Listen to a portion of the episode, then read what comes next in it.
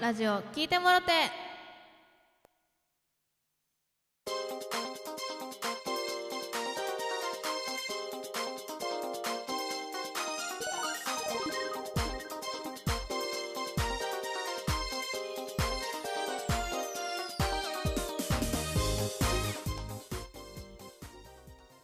ラジオトークをお聞きの皆さんおはようございます。りんでございます、えー本日は11月15日月曜日ですね。今日からまた1週間頑張っていきましょう。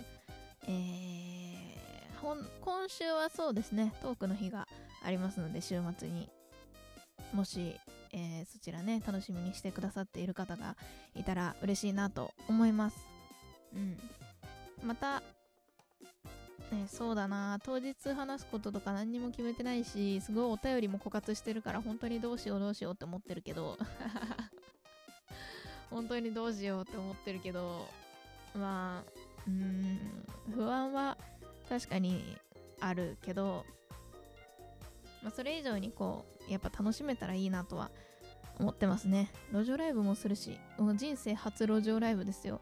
こうバーガーピエロがあったとはいえ人前で歌うなんてことはねなかなかないですからこうまあもしね近辺で京都近辺で来てくださる方がいらしたらねぜひ楽しみにしていてください。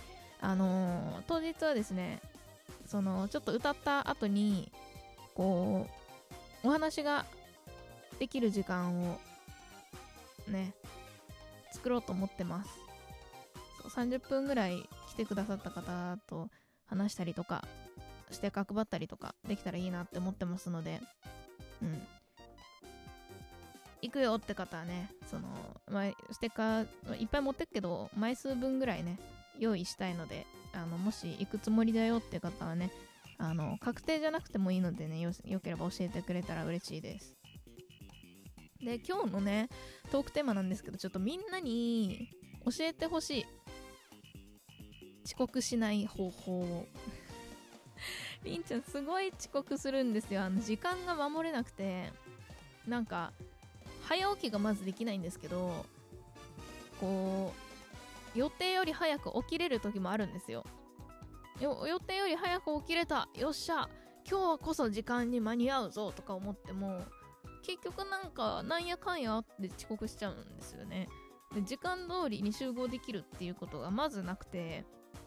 結構いろんな人に迷惑をかけがちなんですけどでもこう私とよく遊んでくれる友人たちっていうのはもうそれをねもう分かりきっているのでもうなんかあの何時までに来れば大丈夫だからみたいな。この集合時間この時間にみんなで集合するけどまあ最悪この時間までに来ればもうメインのお楽しみはできるから大丈夫みたいな感じでね言ってくれたりするんだけどなんだろうね。何がダメなんだろう。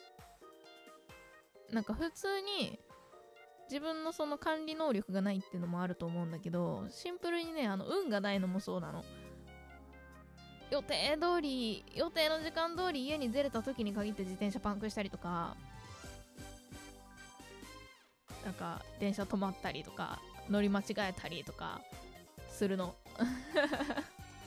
で寝坊もよくするからもうなんか朝早くに出なきゃいけない時とかもはやもう寝ないみたいな感じで行ったりするんだけど寝ないでもう行き道で寝ようとかするんだけどそしたらこう行き道で寝過ごすとかもねやりがち。もう自分が頭悪いんかみたいな感じだけどこうなんか同じくこう遅刻しがちだよみたいな人とかこうこうしたら遅刻しなくなるんじゃないとかなんかいろいろねこうみんなから案を募りたい。りんちゃんもうそろそろあの社会に出るかもしれないから。社会に出ちゃうかもしれないから学生じゃなくなった時にねすごい困っちゃうからみんなにねその辺をねご教授いただきたい。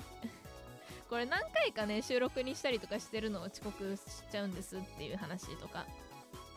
なんかどうにも治んなくて。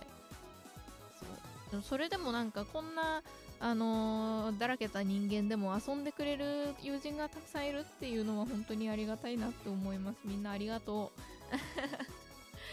そう。だからこのねお便りとかももらえたらって思います。でも一番欲しいのはトークの日のテーマ。欲しい。すごく欲しい。もう枯渇してます。皆さん助けてください。